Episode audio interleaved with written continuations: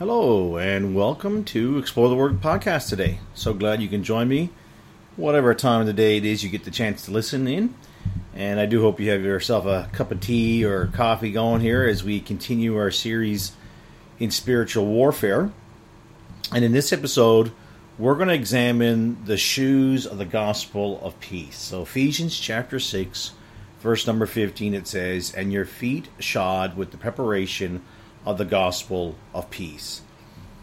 It is hard to imagine soldiers from the time of the Romans to soldiers fighting in Afghanistan, and most recently with us, uh, without proper footwear. A soldier with great training, you know, top-notch weapons would be at a huge disadvantage without good footwear. My great-grandfather fought in the trenches during the Great War. He suffered frostbite and things, but never trench foot. He had good, you know, boots on to help him with that. The Roman soldier wore thick-soled leather sandals that were hobnob soles to help, you know, with little pieces of steel in it with, with stability to help them keep their ground.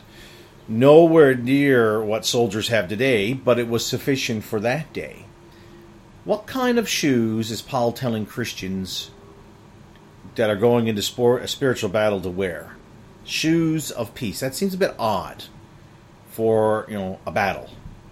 Since shoes are the foundation on which a soldier stands, peace must have something to do with the firm foundation on which the believer stands in face of the enemy, against Satan and his lies and his accusations and his temptations, and so many other things that he brings across our path.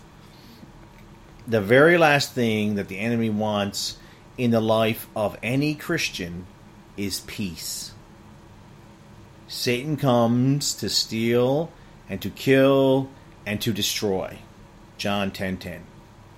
And to divide and to deceive. I mean, he's he's on, that's his path, that's his strategy.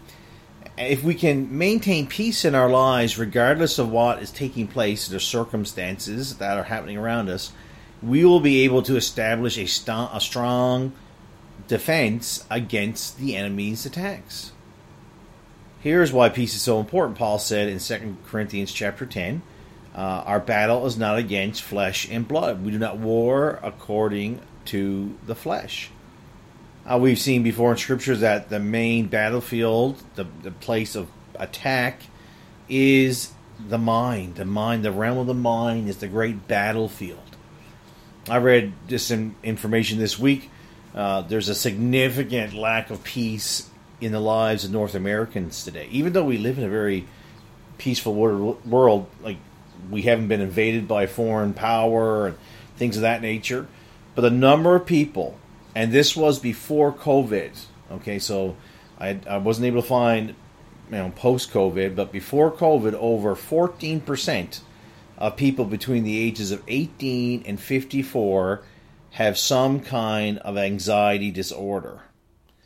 Anxiety disorders cost more, and this is an astounding number, cost more than forty-two billion dollars annually. There are a number of anxiety disorders, uh, obsessive compulsive disorder, panic disorder, post-traumatic stress disorder, social anxiety disorder, and, and the drugs prescribed for these things are actually number seven and number eight in the most prescribed drugs in North America. Okay.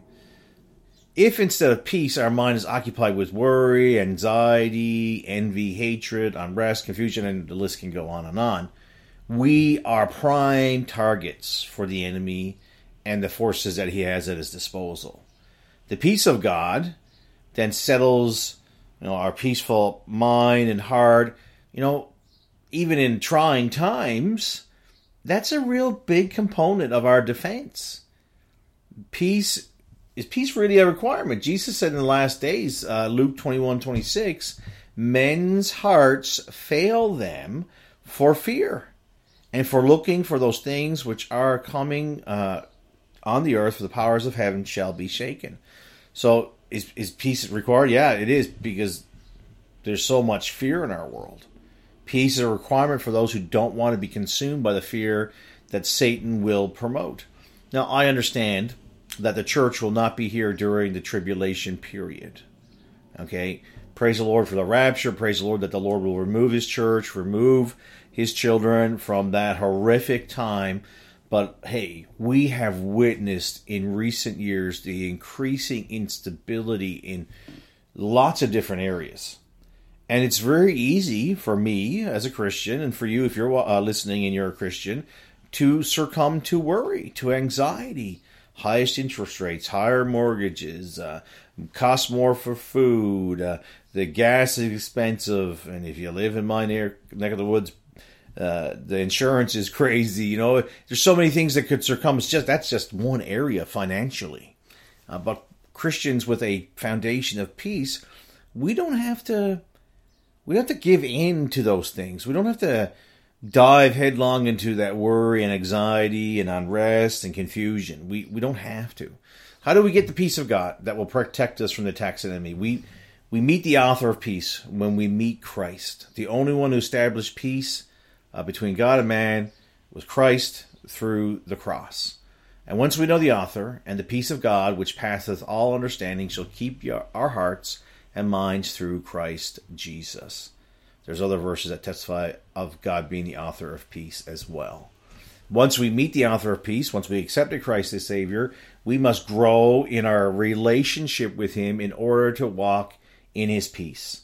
Isaiah twenty-six three says, "Thou wilt keep him in perfect peace whose mind is stayed on thee, because he trusteth in thee." Spending time in his word, uh, in prayer, is necessity. Your, that is key components of having that peace, keeping your mind and knowing his peace. Let the peace of God rule in your heart. Colossians three fifteen. Let the peace guide your decisions and choices in life. Don't forget that peace is a fruit of the Spirit as well. If you don't have peace about something you're considering doing, don't do it. Wait until you have peace. That, that lack of peace in your life could be what the Lord is saying. He's trying to tell you, hey, don't do this. This is not the right move for you. I have something better for you. No. He's able to communicate his peace to his children if we wait on him. I can I can think about even becoming the pastor of Legacy Baptist Church. Remember the day that Pastor Thiessen asked me about it, and I was overwhelmed, but then I went and studied his word, got in it, and dove into the word of God. I prayed, Lord, give me peace about this decision. And you know what? He, our God is able. He communicated that peace of heart. This is what I want you to do. Praise the Lord for it. He do, He did it for me. He'll do it for you if you know Christ as Savior. All right? So I hope that's been a help and encouragement to you today. Again, thanks for listening in. I really appreciate it. Next episode, we're going to examine the shield of faith. Have a wonderful day and keep exploring the Word.